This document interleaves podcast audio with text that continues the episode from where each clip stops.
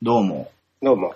前回、積みゲーを紹介 して、これを遊びますみたいなお話をしましたけど、はい。あれが、なかなか評判が良かったようで、おー、はい、はい。何ですかね親近感を覚えるんですか ね皆さ俺も俺も、みたいん。ですかねまあ、ゴールデンウィークに入ったらやっていこうかっていう話をしてたんですけど、な。はい。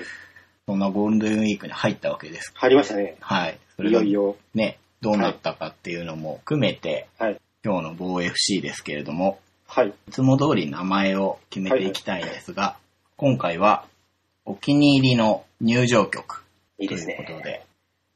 で、やっぱ欠かせないですよね。そうですね。特に日本のうん。総合格闘技イベントは、プロレスから派生したところがあるので、はい。うん、やっぱり入場までのね、こう、ためだったり、こう盛り上げだったりっていうのはが、セットでね、うん。選手を、試合を楽しむっていうところがあるので、そうなってくると大事なパーツとして入場曲ですよね。はい。今回は僕から行きます。どうぞ。どうしようかな。すごくいろいろ好きなんですけど、 やっぱり、さっき言ったように、ため、 お一番ワクワクするところですね。はい。あの選手が出てくるっていうのを強く感じさせる曲として、田村清志選手のフレームオブマインド。あー、はい、はい、はい。前ちょっと話したかもしれないですけど、僕あの、リングスとか、トントン見れてないんですね。はい、はい。トントっておかしいですね、使い 方が。全然見れてないんですけれども、田村選手ってうん、なんですかね、入場の時に決まった手拍子があるんですよね。おー、曲に合わせて。はい。それが一体感をやっぱり生むんですよね。あー、なるほど、なるほど。初めて見た時はよくわからなかったんですけど、はい。周りのファンの人たちがみんなやるんですよ。あれは楽しい空間と時間だなと思って。いいですよね。はい。そのみんなで一緒のことをして、そう選です手を盛り上げていく感じ。そうです。なので見に行ってると特にね、はい、はラい。イはブい。感がありますから、それは楽しいなということで、フレームオブマインドでフす。レームオブマインド。はい。じゃあそちらは、はい。僕はですね、リアルアメリカン。リアルアメリカン。はい。ハルク・ホーガンの入場曲。あまあ、もともとははい違うプロレスラーのために作った曲だったみたいなんですけー。ど、あ、そうなんですね。はい。。すぐに辞めてしまって、はい。で、ボツになりかけたところを、俺がということで、ホーガンの入場曲になったみたいなんですよ、へね。ー。でもそれが今や、もうハルク・ホーガンの代名詞のよううんうんうんうん。な曲になって、うんうんうん。でもこれも本当先ほどのお話と一緒のような感じで、もうこの曲が鳴ると、うん。観客が総出しになって、うん。ド派手なコスチュームを着たハルク・ホーガンが出てきて、うんうんうん。もうその時のカリスマ性がすごいんですよね。ああ、放つ光がそうですねで、うん会場を見回して、ポージングをして、リングに入ってきたら、あの四方に向かって、うん耳に手を当てて、ああ、そうですよね。はい、観客を煽るんですよ。それで観客の盛り上がりが最高潮になったところで、T シャツを破る。そうか、そういう流れでしたね。そうなんですね。この入場だけでもう一つのライブのような一体感。これがすごいなと。すごいですようね。ん、やっぱりそこら辺がすごく長けてますよね。たけてますね。いかに盛り上げていくかうんっ。ていうところが。いいですね。うん、未だにあの音楽聴くだけでももう盛り上がっていく。いやー、ありますよね。うんわかります。まあちょっと違う選手の話では、はい長州力、はいパはワーホールとか、い。いやー、すげえかっこいいですよね。あれもなんか本人があんまり好きじゃなかったって話を聞いたことがありますけどそうねなん。ですか。あの、入場が早いはい。じゃないですか。はいはい。あれってあの曲あんま好きじゃないから、さっさと入っちゃおうみたいな。あ、そうなんですうんね。そういう話を聞いたことがありますね。ね。あとは、三沢選手のスパルタン X とかい、やー、かっこいいですね。 と、爆笑宣言でしたっけ橋本真也。ああ、はいはいはいはい。音楽は強いですよね。ああ、強いですね。本当ですね。出だしのところでドーってなるじゃない ですか。はいはい。確かに、最初に田村選手来た時は、自分のテーマじゃなくて、U インターのテーマかけたんですよ。ああ、はいはいはいはい。僕あの、それで言うと、UFC の日本大会で、ランページ・ジャクソンが、プライドのテーマで入ってきた時。そうですようね。ん、あの時はすごい盛り上がりましたね。 UFC にミルコが参戦した時、ミルコも使ったんですよね、あっちで。おー。嬉しかったですね。うんあのプライドって強くなったから、これを使うっていう感じに見えて。うんうんううんん。音楽に思いを込められるっていうのはまたすごいところですね。ね。プライドはテーマ曲がすごく良かったですよね。うん、よかったでいすろんなね。イベントと比べても僕は好きですね。だから、うん携帯電話かかってくると、プライドのテーマとかなってましたから ね。僕もそれでした。 やりますよね。やります ね。はい。 U インターのテーマと か、やってました。じゃあ今日はちょっと言いづらいと思いますけど、僕がフレームオブマインド。えー僕が、はい。リアルアメリカン。はい、お願いしおま願いしす。ます。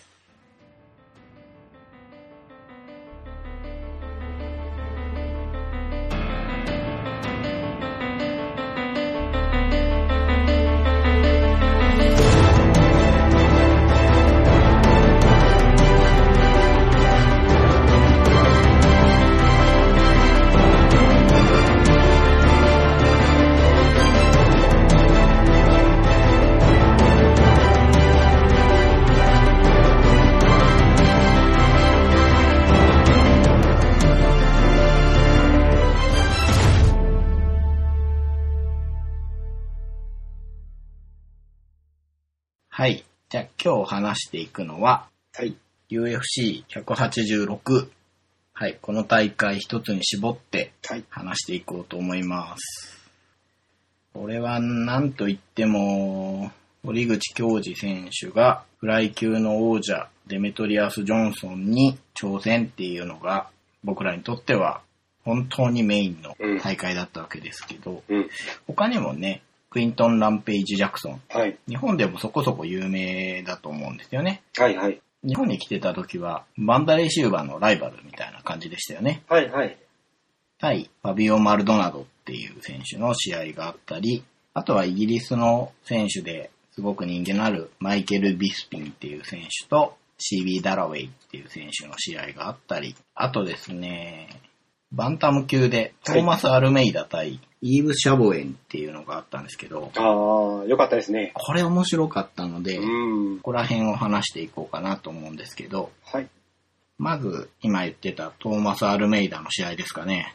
うん、面白かったですうね。ん。1ラウンド4分18秒で TKO でトーマス・アルメイダが勝利だったんですけど、よかったですうね。ん。全然ノーチェックだったんですけれども、ブラジルの選手で18連勝してたんですよね。強いですね。ねえ無敗なんですよね。ですね。19戦無敗。 KO が14。あ、すごい。強いですねう。ん今回ので KO が15になったんですかね。おーで、一本勝ちが3つで、判定が1回だけなんですよね。すごい決定率ですね。一個前の試合、UFC に初参戦した一個前の試合が判定だったらしいんですけど、う、うんうーん。ん、それまでは、1ラウンド決着が15あったみたいです。あ、1ラウンド決着は15。うん。ああ、それはすごいですうね。ん。 1ラウンド決着は15。しかもこのバンタム級っていう軽い階級ですそうもんね。なんですよ。うん。言ってもね、破壊力が、KO 率がちょっと低いイメージがありますよね、バンタムうんう級。ん軽くなっていくとね。うん、UFC に参戦して、現在2連勝。いや、すげえ選手がまだいるなと。いますね。で、シュートボクセなんですよね。ああ、それがまたグッときますね。そうですね。バンダレーシューバーとかを輩そう出でしすたね。シュートボクセですね。バンダレーシューバー、マウリシオ将軍、ムニーロ忍者、アンデルソンもね、もともとはシュートボクセですし、いい選手いっぱいいた頃ですけれども、久しぶりに名前を聞いたなとは思いますけどね。うん。本当ですね。うん。相手のシャボウェインっていう選手が始まった時に、なんていうのかな、両手を前に出して、はい。こう、くるくる回すというか、カンフーっぽいっていうか、はいはいはいはね、い。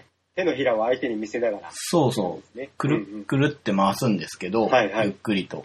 キングオブファイターズっていう格闘ゲームに出てくる、はい K ダッシュってやつと似てるなと思って見てたんですけ ど、多分わからないと思うんですけど、なんかね、ちょっと構えが変わってるなと思って、だはい。から最初そっちに注目してたんですけどうん、アルメイダの方は両手を顎のところに置いて、ちゃんとガードしながらっていう、はい。正当派な感じの構えだったので、相手の方が目がいったんですけど、うん。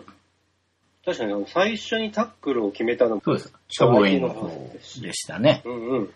でも下になっても全然うん、平気でアルメイダの方が、うん。解説で下から忍者チョークちょっと狙ってたって言ってましたけど、攻撃の手を休めない感じで。そうですよね。うん下からのエルボーも打って、足効かせてね、スッと立って、クッと踏み込んで、はい沈み込みながら入ってって、ボディ打ったり、うんうん、うん。アッパー打ったり、フックだったり、沈み込んで入ってってから、いろんなバリエーションで、初段で相手を触って、はい。そこからすごいコンビネーションを打つなぁと思って、ああ、かっこいいなぁと思って、うんボディーがまた強かったですね。ね強かったですね。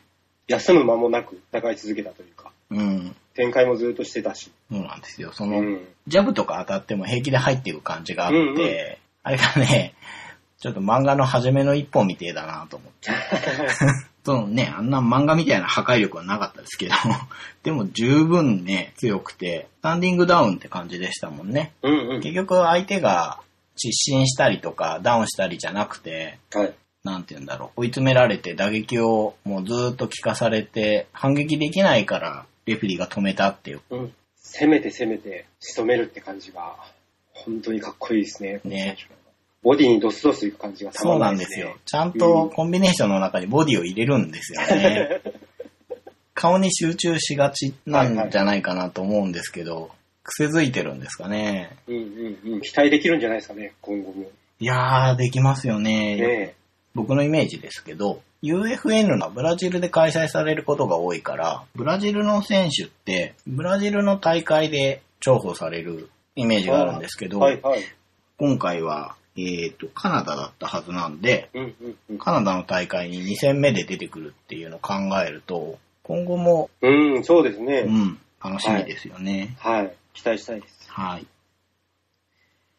次が、マイケル・ビスピン対 CB ・ダラウェイですか。はい。これは、まあ、内容的には、こう、 派手なものはなかったんですけど、まあ、3ラウンド判定でビスピンが勝って、はい。ビスピンが今回負けると3連敗になっちゃうとこだったんで、はいはい。勝って踏みとどまったなとうん。ビスピンってなかなかギリギリでタイトルマッチに行けないんですよね。うんうん。これ勝ったらタイトルマッチだろうっていうところでやられるイメージがあるんですよ。僕、マイケル・ビスピンとライアン・ベイダーがそのイメージがあって。はい。 ライアン・ベイダーもそうですよね。うんそう全然弱くないんですよ。はいはい。だけど、たどり着けないから、うんうん。やっぱね、応援はしてるんですよね。マイケル・ビスピン、あの、今回メインが流れたりとか、うん。いろいろ問題があった時に、俺が満足させてやるみたいなこと言ってましたしね。そうですうね。ん。サービス精神が、そうそうん、嬉しいですよ。う。うん。ちゃんとね、お互い攻めてた感じですけど、はいビスピンがディフェンス力が高いというか、あうとん。試合運びがうまいんですかね。拮抗したまま進んだけど、はい。だんだん疲れていくダラウェイに対してビスピンはずっとペースを保って、はいはいはい。一回軽くダウンしたんですけどね、ビスピンの方うんうがんかすりあたりみたいのして。でもパニックにならないで、最終的に判定でものにするあたりはやっぱりうんうん。手堅い強さって感じそうがでしますすね。でしたね。で、似たような感じの試合 が、ランページ・ジャクソン対ファビオ・マルドナドで、まさに。ランページはね、前回話しましたけど、前にいたベラトールっていう団体との契約問題で、今回試合できないんじゃないかって、はい。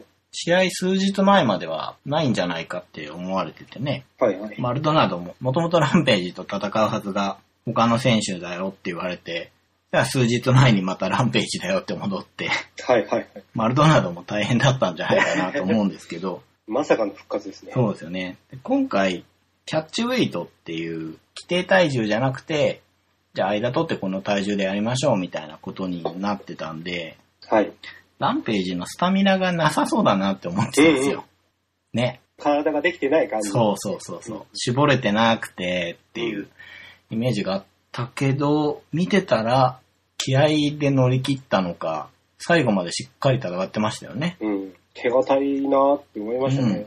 こっちも3ラウンド判定で勝ったわけですけど、中身としてはね、さっきのビスピン対ダラウェイとは結構違って、うんうん。マルドナドがとにかく打たれ強いですよね。はいはい。ジョン・チャンソンっていう選手が、あだ名がコリアンゾンビなんですけど、マルドナドもブラジリアンゾンビですよね。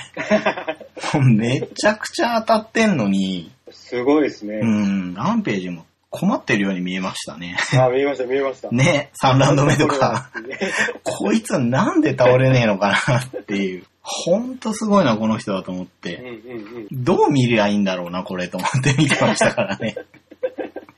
あの、いかに打たれる方を見るかっていう。そうそうそどうれだけ。耐えられるか。うん。マルドナドも、もうちょっと決定力みたいのが上がったらいいのかなと思って、よくわからない期待をしました。幻想がありますよね。そうなんですよ。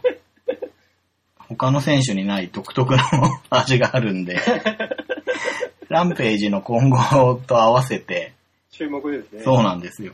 ランページもはい。強いんだなと思って。そうですね。うん。あのーもうピークは過ぎたかなという感じだったんですけど。うんうん。ベラトールで3連勝して、うんして、今回見たら、やっぱり強いんだなっていう、こう再確認したようなそ感うじでですすね。ね。うん。今後また上を狙っていくって発言してましたしね、終わってから。そうですね。うん。はい。で、やっぱりメインのフライ級のデメトリアス・ジョンソン対堀口恭司選手。これですね。はい。うん。まあ結果から言ってしまうと、はい。 5ラウンド4分59秒、アームバーでデメトリアス・ジョンソンが勝利っていうことですけど、 5ラウンド4分59秒、ね。そこですよね。うん。いや、とんでもないです。残り1秒のところでタップを取って勝つって、はい。いやー、何なんだろうなって思いました ね。前回もすね、ごい。はい。これまでも、はい。堀口選手は、応援してましたよね、やっぱりねま。しましたよ、ましたよ。はいはい。うん、でもね、あの、残り1秒でタップ取った時はね、はい。 ジョンソンかっけえなって思いますよ。わかりますね。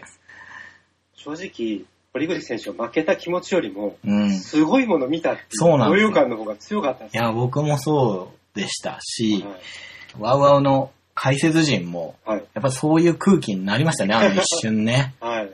なんてことするんだっていう。あの、ちょっと前のロンダ・ラウジーがはい最短時間で勝ったじゃないですか。はい。はい。あれに近い、あ、この人今持ってるなっていうあ。あ、はい。なんなんかね、今すごい状態にあるな、これっていう。いすごいですよね。やー何か平気ですごいことをやってしまってるうん。感じですよね。マット・ヒュームなのかなセコンドから、アムバー、アムバーっていう声が入って、はい。それ聞いて動いてましたから、もう、それできないですよね。いや、すごいですね。試合終了間際ですよ。そうなんですよ。マットヒュームポジションで、もうボコボコにしてる状態で。右手で顔をね、コツコツ殴ってたんですよね。はいはい。正直それまでのラウンドほとんど取ってるわけだから、はいはい。あのまんま判定で勝ってもいいじゃないですか。うんうんうんう。んもう勝ちは決まった瞬間ですよね。うん。あの、マットヒュームポジションになったそうで瞬す。間あのポジションでパウンド落としてるだけでも、納得のいく防衛だったと思うんですけど、はい。なんだろう。あそこで取りに行って、二呼吸ぐらいで取ってましたよね。はい。もう、すごいっすね。びっくりするぐらいスムーズに入りましたもんそうね。なんですよ。本人は狙ってた。出ました出ましたねね。最予想フィニッシュ記録をそ狙ってた。う。いやー。挑戦者の心くじきますよね。とんでもないですようね。ん。で、ジョンソンが何がすごいって、王者になってからの方が決定力が上がってるってことですよね。はいはい。やっぱり王者になると、守りたいのか、うん研究されすぎちゃうのか、決定力が落ちていくじゃないですか、どうしても。そうですねう。ん。でもジョンソン王者になってからの方が、本勝ちが多いんですよね。いや、今回も、もう判定になっただけでもうんいいとうんうんいうん。う気持ちが途中であったんですけど、はい。うん。それすらもさせてもらえなかっうたんね。いや、もう、ほんとパウンドフォーパウンドうん。うん。ですよね。パウンド・フォー・パウンド。全階級、性別関係なく誰が一番強いんだで、今、一つ上がって2位に。 2位になりました。まあでも、この選手がちょっと人気がない。そうなんですよちょっとね。寂しいですよね。うん。今回、カナダでの大会で、はい。デメトリアス・ジョンソン、ケンタッキーの出身なんですって、堀口選手は日本じゃないですか。ねえ、カナダのお客さんからしたら、全然思い入れがないのかなう。ん。なんか試合中もブーイングが聞こえたし、途中で帰った人が結構いたらしいんですよね。らしいですね。ねだからあのフィニッシュを、残り1秒フィニッシュ見れてないって思うと、それは損してるんじゃないかなって 思うんですけどね。堀口選手、僕らとしては思い入れあるんですけど、うんうん。やっぱり7位の選手ですし、まあ、ちょっと盛り上がりも欠けたんかなという気そもうすでるすんですけど。ね。もう一んつあったタイトルマッチが流れてるわけですし、ああ、はいはい。いろんな要因はあるのかもしれないけど、そういう地元とかね、はい。あーまあ、ヘビー級が派手だから人気とかね、うんそういうんじゃなくて、強い人は強いでリスペクトして応援したいとこですけどね、そうですね。僕は。うんうんうん。だからさっきも言いましたけど、堀口選手負けて残念なんですけど、うん。はい。ああいうすごく強い存在見ると、国籍とか関係なくうん。応援したいですね。それを見たい、見たくて見てるんですからね。そうなんですよ。うん。ちょっと話がずれちゃうんですけど、わかります。やっぱそういうの関係なく強い人を応援しましょうよって、その、うんうん日本人のスーパースターが出てこないと興味がないっていうんじゃなくて、うん。まああそこに上がってる人たちはもう全員すごいんだから、はい。もうそれはそれで応援したらいいじゃないっていうのが、昔から結構思ってるとこがあって。はい。うん前にね、ちょっと話した全日本キックと一緒で、日本人選手が、北米とかの選手を突き崩したら、もうそれだけですごいじゃないですか。うん。もうすごいことをやっているわけなんで、はい。だからそこも見やすいと思うんですね。うんうんうん。今。回もね、勝ってたらもう本当にすごいことだったんですけど、はい。その、フィニッシュから来る感動はまあ置いといて、はい試合中はどんな感じで見てましたあ、僕ですね。まあ、1ラウンドははい。意外といけるなと思あ、ですよね。う。 意外とというとあれなんですけど、通用してると思うんうんうんう。。うんうん。堀口選手の独特の飛び込みのパンチと、はい。まあ、左のミドル、ああいうのが当たるだろうな、いや、当たってくれなきゃなとは思ってたんですけど、はい。ジョンソンのテイクダウンをすごく防げるなと思ったんですよね。で、倒されたとしても、立ててたじゃないですか。だからこれいけるかなと思って、やっぱ僕も見てました。うんうんうんうん。ただやっぱり2ラウンドぐらいから少しずつ削られて、テイクダウンを取られ始めて。うん。そうなんですよね。なんですかね、あの、最後の最後のね、それこそ残り1秒まで決められずにはいきましたけど、はい。タックル自体は取られてたんですよね。はいはいはい。森口選手の打撃に合わせて入ってきたりとか、うんうん国のね、ワンツー打ってその後入ってくるとか、ありますあります。いやータックルがすげえ強いなと思って、あの、ねちっこいタックルの人っているじゃないですか。はいあ。あいうのと違うんですよね。うんうん。カウンターでスパッと取るというか、切れ味のいい感じ。うん、そうなんですよね。見ててため息が出るというそうなんです、そうなんです。ねえだからあの感すじげえね、GSP とかとちょっと近いですよね。か。あ、はいはいはい。その感じです。あー、取るなーっていう。 うん。ただ一方で、堀口選手も、あのトップレベルの選手だなっていう、うん、なんとなくの実感はあって、そうですね。うん。なんかそれは嬉しかったですね、見てて。まるで通用しないっていう感じではなくて、うん。堀口選手弱いなっていうんじゃなくて、それこそもうジョンソンがもう強すぎ て、何なんだよっていうね、タックルしかなくてタックルやってるわけじゃないじゃないですか。そこですね。堀口選手に合わせて今回タックル多くしてるだけだと思うんで、はいはい。打撃でも KO 取れる選手ですからね。取れますよね。うん予想以上にジョンソンの話ばかりになってしまった感じですね。そうですね。それぐらいやっぱりすごいですね。そうなんです。うんそういうすごい選手がいる。で、まあそれをリアルタイムで見れてるっていうのは楽しいですよね。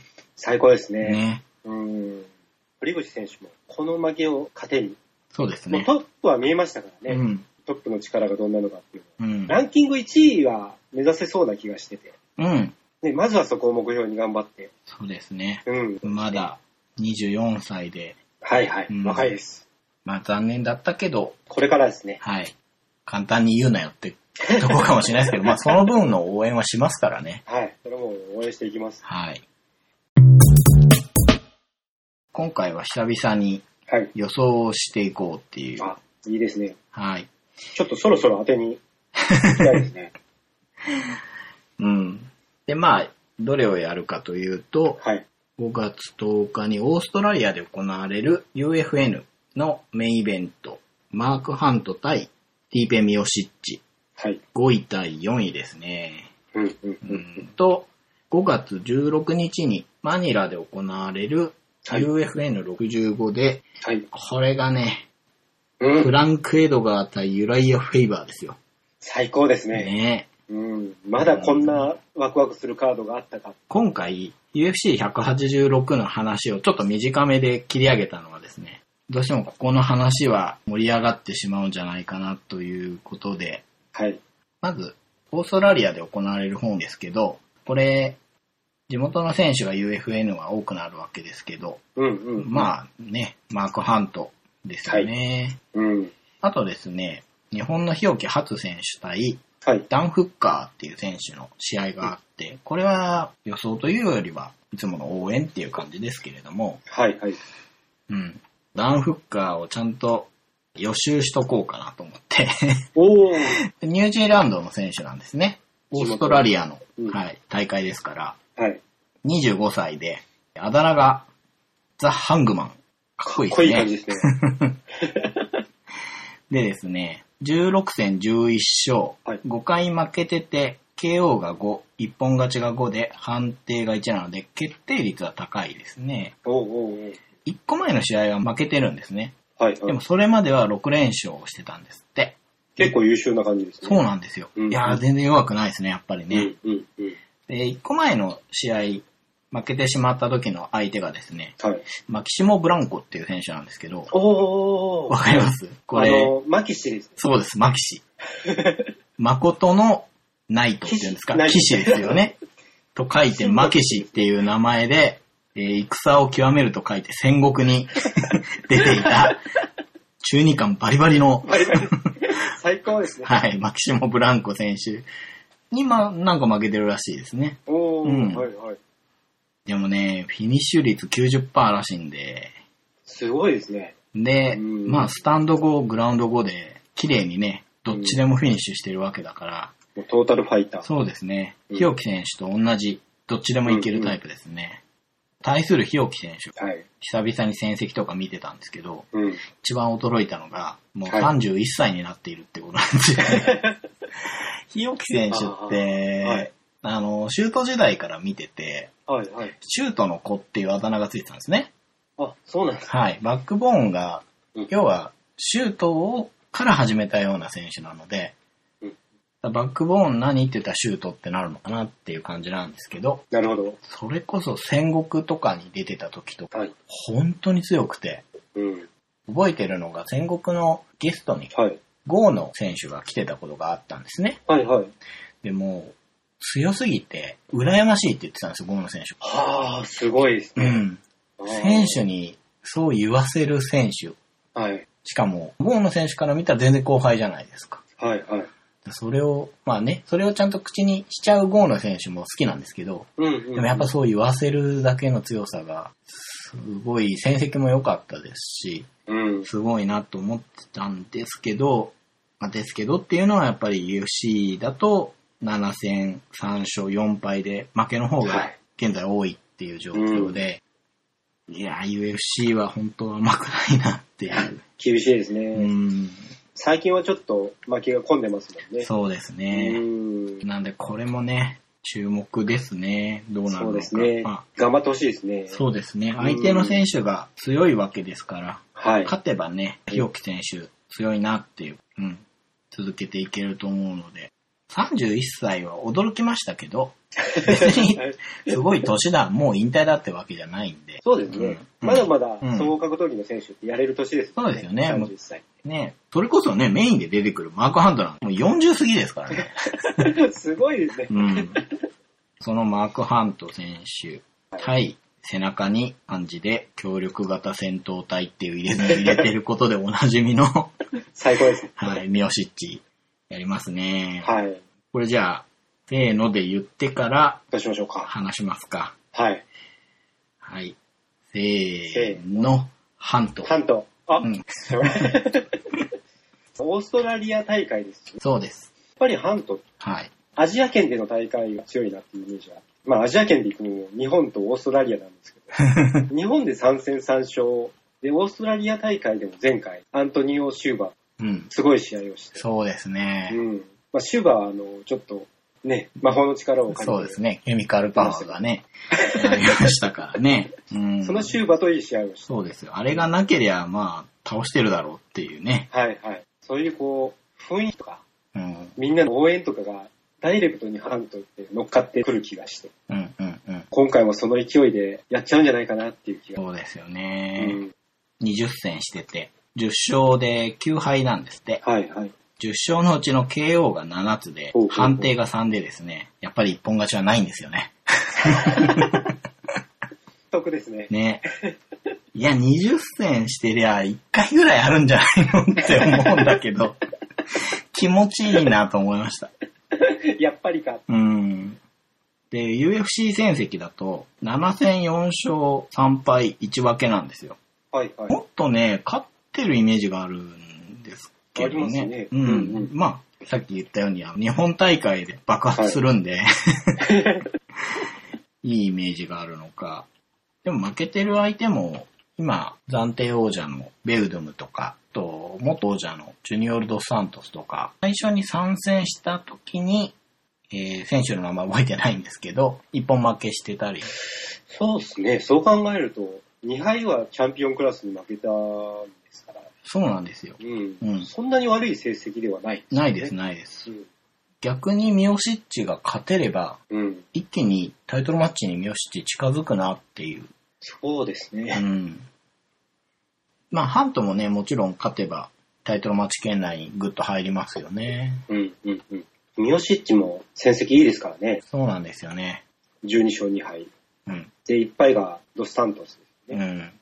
ドスサントスに負けたのも、判定でうん、うん、結構ね、粘って、圧倒的に負けてるっていう感じじゃなかったので、うん、うん。うんでミオシッチも KO 率8で、おー。 KO8 回あるんで、高いですね。うやっん。ぱりミオシッチとしてはタイトルマッチを目指すんなら、絶対に負けられないところですね。うん。でも、僕らとしては、ハントをそうですね押。す。あでもやっぱりあれですね、ハントの一振りを期待し続ける試合っていうのが楽しみですね。そうですね。うん。いつ爆発するかっていうのうは。ん。じゃあ、次に予想するのが、はい。 UFN65 のフランク・エドガー対ユライア・フェイバーです。はい。はい。 せーの、フェェイイババー。うん。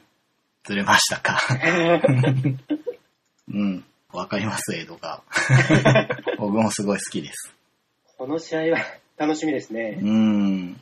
この大会は他にも、ゲガール・ムサシ対コスタ・フィリッポーとか、はい。マーク・ムニョス対ルーク・バーナットとかあるんですけれども、やっぱりメインですよね。うん。で、フランク・エドガーの方がフェザー級の2位、フェイバーはバンタム級の3位なんですよね。うん。だから階級が違うんですよ。はい。うん。バンタム級の方が1個軽い階級。そうです。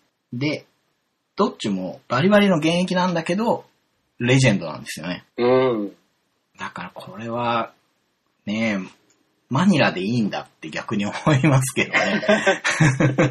そうですよね。うん。どこでもメインイベントを飾れるような試合ですようね。ん。今回はフェザー級でそうです試合ね。するじゃないですか。はい。フェイバーが階級を上げたのっていうのは、バンタム級のチャンピオンが同じアルファメール、うん TJ ラショーだからっていうことなんですかね。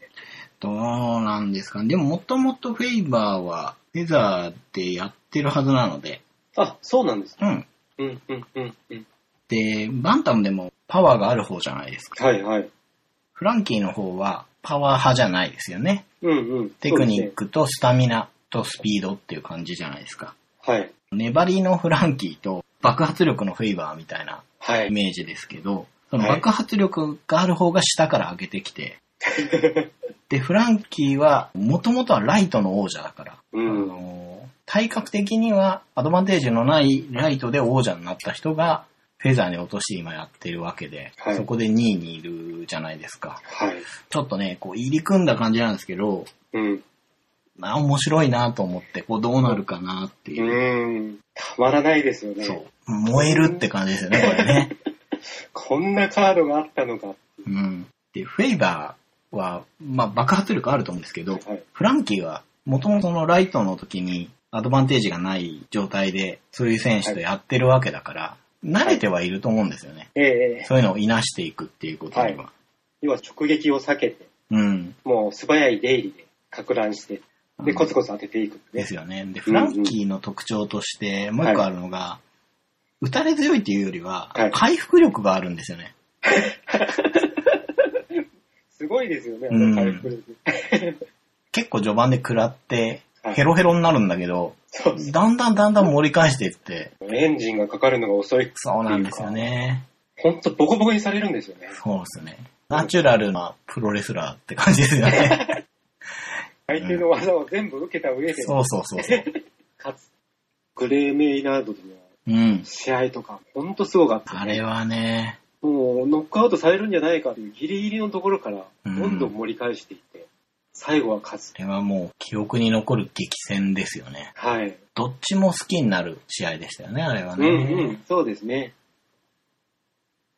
僕がフェイバーを勝つんじゃないかと予想したのはですね、はい。フェイバーって7回負けてるんですけども、はい、はい。全部タイトルマッチなんですよ。ああ、はい。タイトルマッチ以外で負けたことがないです、この人。うん、うん、うん。まあ、7回もタイトルマッチやってんのがいっていう時点でもうすごくて、それもそのはずというか、グラディエーターチャレンジで王者になってうん、 KOTC で王者になって、WEC でも王者になってるんで、うん、うん。 UFC だけ慣れてないんですよね。うん、うん。はい。 UFC だけ叶ってないんですよね。うん、うん、う。うんん負。けてる相手も、タイソン・グリフィン、まあ、ゴミ選手と戦ってましたけど、この人は。あと、マイク・トーマス・ブラウンっていう人に2回負けてて、あと、わかりやすいところが続くんですけど、アルドに1回負けてるんですね。で、ドミニクに負けて、その後、バラオに2回負けてるんですよね。なんで、王者級にしかやられてないんですよね。そうですね。王者の中でもパウンド・フォー・パウンドと呼ばれるようなうん。選手ばっかりですよね。うん。で39戦32勝で7敗なんですけれども、KO が7で、一本勝ちが19もあるんですよね。うーん。結構一本勝ちが多いんですね。そうなんですよね。どうしてもパワーがあるんで、うん。打撃のイメージがあるんですけど、やっぱ打撃効かせてから決めるんでしょうね。うん、うん、うんううん。最近は打撃効かせて後ろから締めるっていうそうですよイね。メージがありますね。ただそれが、エドガにできんのかなっていうのはね、はい、はい、はうい。ん、ありますよね。うん。エドガーも一本負けしたことはないですかそうなんですよ。ら。うい。んや、だからこれ本当にね、すごく、勝負論と、ロマン と、が、両方ある珍しいカードだなと思って、こうんれは本当楽しみなんですよね。ですね。どっちも好きですしね。うんまあ、前。半、ガッとユライア・フェイバーが押してきて、多少食らうけど、うん。エドガーが盛り返してきてみたいな、うん。そういう展開も面白いかなとも思うんですけどね。フェザー級、今、どうしてもコナー・マクレイがうん。光が当たってますけど、この試合の勝ち方次第では、一気に次の挑戦ぐらいまでいけるんじゃないかな。そうですね。確かにそうだなシャドウメンデスがですね、だいぶ存在感この間見せましたけど、うんうんうん。まあ、2回負けてますしね。そうなんですよね。うんうん。フェザーもスターが多すぎて、そうですよ。うん。ユライア・フェイバーが加わってきましたからね。ね、どうしたもんかっていう。 ほんとこの試合は楽しみですね。うん。いざ試合になったらもうとんでもない負けん気を見せるところが好きなんですよね。いいですね。もうボコボコにされても突っ込んでいく感じ。うん。諦めない感じはありますよね。はいはい、それです、それです。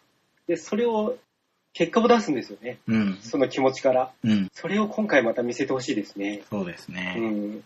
前回のカブスワンソン戦も良かったですしうね。ん。本当名勝負製造機って感じの人だから。あ、そうですね。うん。全然やる気は失ってないですからね。はい。これで、フェザーでベルト取れば2階級制覇ですもんね。はい。それもすごいですうね。ん。階級制覇は BJ ペンぐらいかな。あんまラりいンデなィ・いクートはしませんかあ、そうだ。ランディ・クートはもしてますねう。んうんううん。ん。いやー、本当にワクワクしますね、このカードは。ちょっとね、試合が流れることが多いですけど、これだけは流れないでほしいと。そうですね。うん。うん。思って楽しみに待ちましょう。はい。で、それが終わると UFC187 があるんですけど、はい。これはまあもうちょっと先なので、一旦予想はなしというか、ちょっとね、先だっていうのもあるし、混迷しそうなので、もともとはダブルタイトルマッチで、はいクリス・ワイドマン対ビクトーがやっとあるって言われてるけど、僕はぶっちゃけなんかまた流れるんじゃねえかなって ちょっと疑ってるとこもあるんですよね。あとはね、ジョン・ジョーンズっていうね、絶対的な王者にはい。アンソニー・ジョンソンっていうすごいパワーのあるうんモンスター的な選手が挑むんで楽しみにしてたんですけど、うん。ちょっとジョーンズが事件を起こしてです ね、王座剥奪されたので、警察だったですよね。本当ですよね。まあ、詳しくはちょっと調べていただきたいんですけ ど、これね、いつか、また我々の名前を決める、決めるときに、はい一。回何々事件2やりますかってなったら、候補に入ってくるぐらいの事件ですからね。ですね。うんびっくりしました ね。本当ですよ。でも、1位につけていたアンソニー・ジョンソンとダニエル・コーミエっはい。ていう選手のタイトルマッチになって、これはこれで楽しみですよねう。ん。面白いカードですね。うん。これは楽しみです。うん。タイトルマッチ流れるから誰がいいかなって思った時、ジョンソン対コーミエ見たいなと思ってたんで、うん。いある意味、念願かなったというか。や、思いました、思いうました。ん。フレームオブマインドさんが、はい。つぶやいてたじゃないはいはいはい。当たったなと 思って。すごい。なんか、いいのか悪いのかわからよなくい。わかんないです ね。まあ、UFC187 はもうちょっと近くなって収録することができれば、うんうん。ね、予想したいものが他にもね、カウボーイのドナルド・セラーニが出てきますしね、ああ、楽しみですね。ね、相手が欠場が決まりましたけど、 まあ誰か代これ役、はホームメイド風ですね、そうそうそう、もうね、ほんとね、すげえ挑発ばっかりして出てこねえなっていう ね、言いたいことを言うだけ言って、 そうですよ。怪我したから試合出れない。うん、で、怪我の様子はお父さんが言ってたみたいなんで、いや、自分で言いなよ って。散々言ってたじゃんって。あと、ヘビー級の3位のトラビス・ブラウン対7位のアンドレイ・アルロフスキーの試合があって、はい。トラビス・ブラウン注目してるので、うん、ううん。ん、これも楽しみで、タイミングが合えば、そうですね。はい、予想いきたいなと思います。はい。 UFC についてはこのくらいですかね。うん。えーじゃあ、僕らの好きなボードゲームの話をしていきたいと思うんですけれども、はい。えー前回積みゲーをはい。お互いにこれを遊んだらどうだいっていう話をして、うんゴールデンウィークを迎えているわけですが、はい。僕の方は周囲の方がですね、我が家のゲーム会に来た時に、はい。あれやるんでしょっていうことで、ね、協 最力、高の展開ですね。はい、していただいて、無事にオリジンを遊ぶことができたんですけれども、おさすがですね。リアルアメリカンさんの方はちょっと体調崩されてたよう で、はい。ねそうなんです。ボロボロで。え。うん。ルールは読んだんですけどね。ちょっと今こ日こもまで。ね、だからちょっと喉が悪い感じがしますもんええね。ええ。はい。失礼してます。いえいえ。そんなわけで僕の方が今回もはい。話していく感じになっちゃうんですけれども、はい。お願いします。はい。そんなわけでオリジンを遊べました。うんう。うんん。メーカーがマタゴーっていうフランスのメーカーなんですけれども、はい。そうだな、タケノコとか、おー。ははいいはい。あと、ダイスタウンっていうゲーム僕はよく遊ぶことがあるんですけれども、うんうん。うん。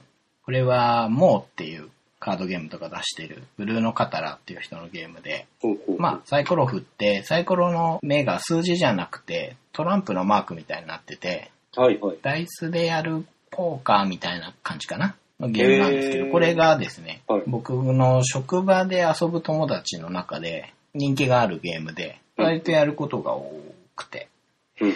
あと、また5って言ったら、ルーム25っああ、はいはい。うん、あの映画のキューブみたいな世界観なのかな僕やったことないんですよねでも人気はあるなぁと思ってて、うよくん聞きますようね。ん、聞きますよね、はいっていうメーカーでアイコンが宝箱から猫なのかなんかなんか中から覗いてるみたいな会社のマークなんですけど、ははいい。もうそれも含めとにかくアートがかっこいいんですようん。また号車ってうんで、プラスチック製だと思うんですけど、作り込まれたコマがだいたいごちゃっと入ってて、はい。あと、箱がでかいんですよね。でかくて熱いんですよ。で、テーマが面白そうなゲームがあって、うん。あのね、ジャイアントっていうゲームが、はい。モアイを海岸に運ぶゲーなんですよ。おー。部族を使って。ちょっと詳細はわかんないんですけど、はい。まあそういうテーマだったり、あとね、クロノスっていうゲームがあるんですけど、はい。これ1枚のボードに、えっと、色違いで同じ地図が真ん中と左右に書いてあるんですね。はい。はい。で、真ん中が現在で、えっと、左が過去で右が未来なんですよ。はい。はい。で、過去の盤面に建物を置いたりすると、現在と未来のとこにも影響を及ぼすんですって。おー。うん。っていう、ちょっと面白いテーマのものだったり、はい。はい。あとね、フェリニア、なんか擬人化された猫みたいな、あ、はい。はい。はい。ありましたね。い。はい、シャハトンのゲームなんですけど、うん。うん。セリゲーなのかな競って手に入れた商品を船に積んで、まあ、その船がまたよくできてるんですけど、津紙で船の模型を作るみたそういでなすそう感じでですすよね。はい。それをなんか島に持ってって、そこで陣取りして宝を獲得みたいなもん、どれだけいろいろやるんだって。分かったようで分からない系ですけど。猫の擬人化っていうだけでお腹いっぱいになる。そうなんです。とか、そういうゲーム出してるメーカーで、はい。一番気になってるのが、北西航路探検っていうゲーム。はい。はい。はい。グリーンランドから出発して、うん。先発隊が消息を絶ってるから、それを見つけつつ、北西航路を発見して、こう、またグリーンランドに戻るみたいなおー。テーマらしいんでですけど、す。はい。これ、タイルを配置して、航路が見えてって、そこで船を進めるみたいな。ううんん。これ、木駒なんですけど、なんだろう、あの、防寒服なのかなこう、頭のとかモコモコしてて、はい。可愛らしいんですよ。うんこれもずっとうんうん狙ってるんですけど、凝ったコンポーネントですね。はい本当うん。ですね。まあ、そんなオリジンでしたね。はい。 はい。あれ終わりました。 いや、なかなか今、えオリジンに入らないなと思って。違うゲームの話が長いなと思ってたんですけど。わ終わりました。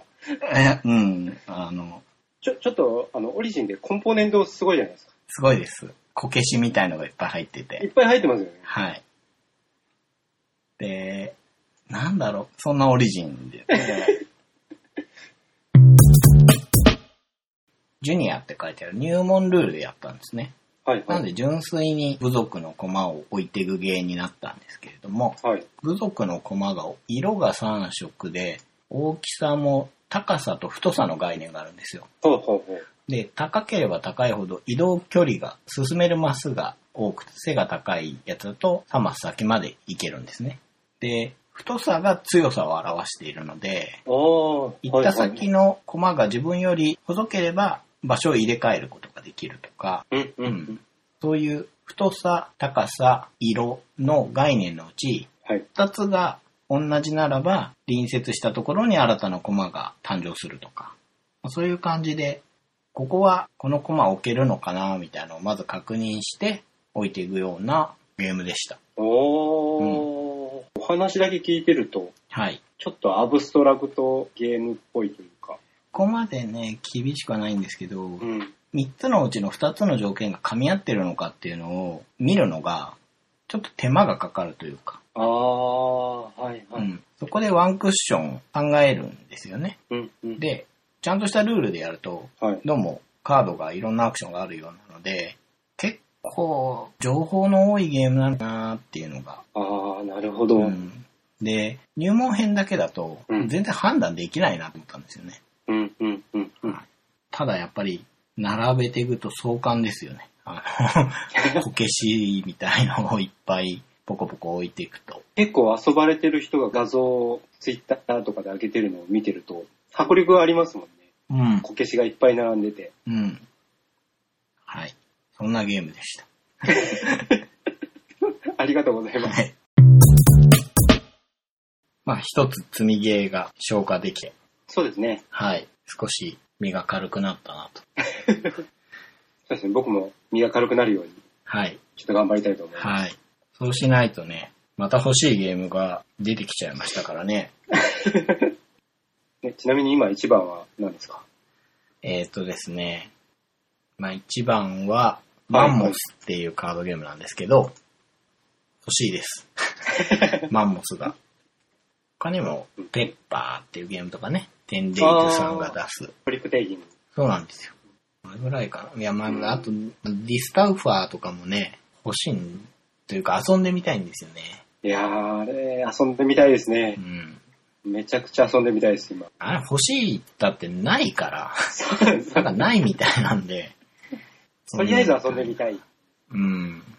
実は、ちょっと前に行ったゲーム会で遊ばれてたんですよ。おー、はいはい。でもなんかね、難しそうに見えて、うん。遊ばなかったんですよね。はいはい。で、その、遊んでた方が、もう今、すごく推してるゲームだって言ってて、はい。難しくないですかそれなんかすごい難しそうに見えるんですけどって言ったら、もうそんなことないんで機会があれば遊びましょうって言われてたんですよ。すごく熱心に言われて、その後ね、ホラボドさん聞いて、うん。すげえ推してるから、そこまで言われたらそれはやりたいなって思いますね。そうなんですよ。パッと見、うん。すごいややこしそうなんですよね。そうなんですようねん。。なんでちょっと僕も、それで敬遠してたところはあるんであと名前のね、D っていうところが、す。はいは いなんか、難しそうっていうか、 何を言ってるんだって感じですけど、こう寄せ付けない感があります。そうそうそうそうそう。ワンクッション多い感 が、高尚な感じがするんですよ ね。あの D の部分がね。ちょっと一段高くなってますよね。そうなんですよ。う。ん、いや、なんかそうでもなさそうな感じの紹介をされてたので、そうですね。リプレイも全然できるみたいな感じ。うん。えーじゃあ、やりたいっていう感じです よ。いや、これ今、競争率もまただいぶ高くなってるでしょうね。でしょうね。うん。うん。まだ積みゲームを崩せてないんですが、欲しいゲームが増える一方ですね。まあ、次回までにはい。積みゲーが崩せているの か。むしろ増えているのか。今回はあれですかお手紙的なものは。あ、うん。ないんですよ。ないんですけど、 ちょっと前にですね、はい。聞いてるよっていう方とはい。話す機会があって、 おー、はいはい。えどうですかって聞いたら、はい。桜庭選手の事件のことについて、あの、もっと顛末を聞きたいとかね。あー、 なるほど。うん、桜庭選手についてはあの事件覚えてるみたいなね。大晦日だったし知ってる人が多いんだなとうん。思いましたね。あと、はいその桜庭選手の名前が出て、はい。そういう分かるような選手の名前が出ると、おっと思って聞きやすいから、あー、うんはい。はい。 UFC の選手はもう全然ちんぷんかんぷんだとうんうんうん言われまして、まあ話したいなと思うんですよね。うん。うんう。うんん、ちょっと前に、所選手が、LC デイビスっていう選手と、すごいいい試合をやったりしてるので、うんうんうんうん。そういう話もしたいなと思いつつ、なんか時間が取れないっていうね。うんそうですね。うんまたでも機会があれば、そうですよね。うんぜひ。はい。機会があれば話したいですね。あと、もしあればお便 りも、大歓迎でございます。ということよで。ろしくお願いします。はい、よろしくお願いします。はい。じゃあ、今回はこんなところでしょうか。はい。今回は、えー、フレームオブマインドと、リアルアメリカン。はい、お送りしました。ありがとうございました。ありがとうございました。はい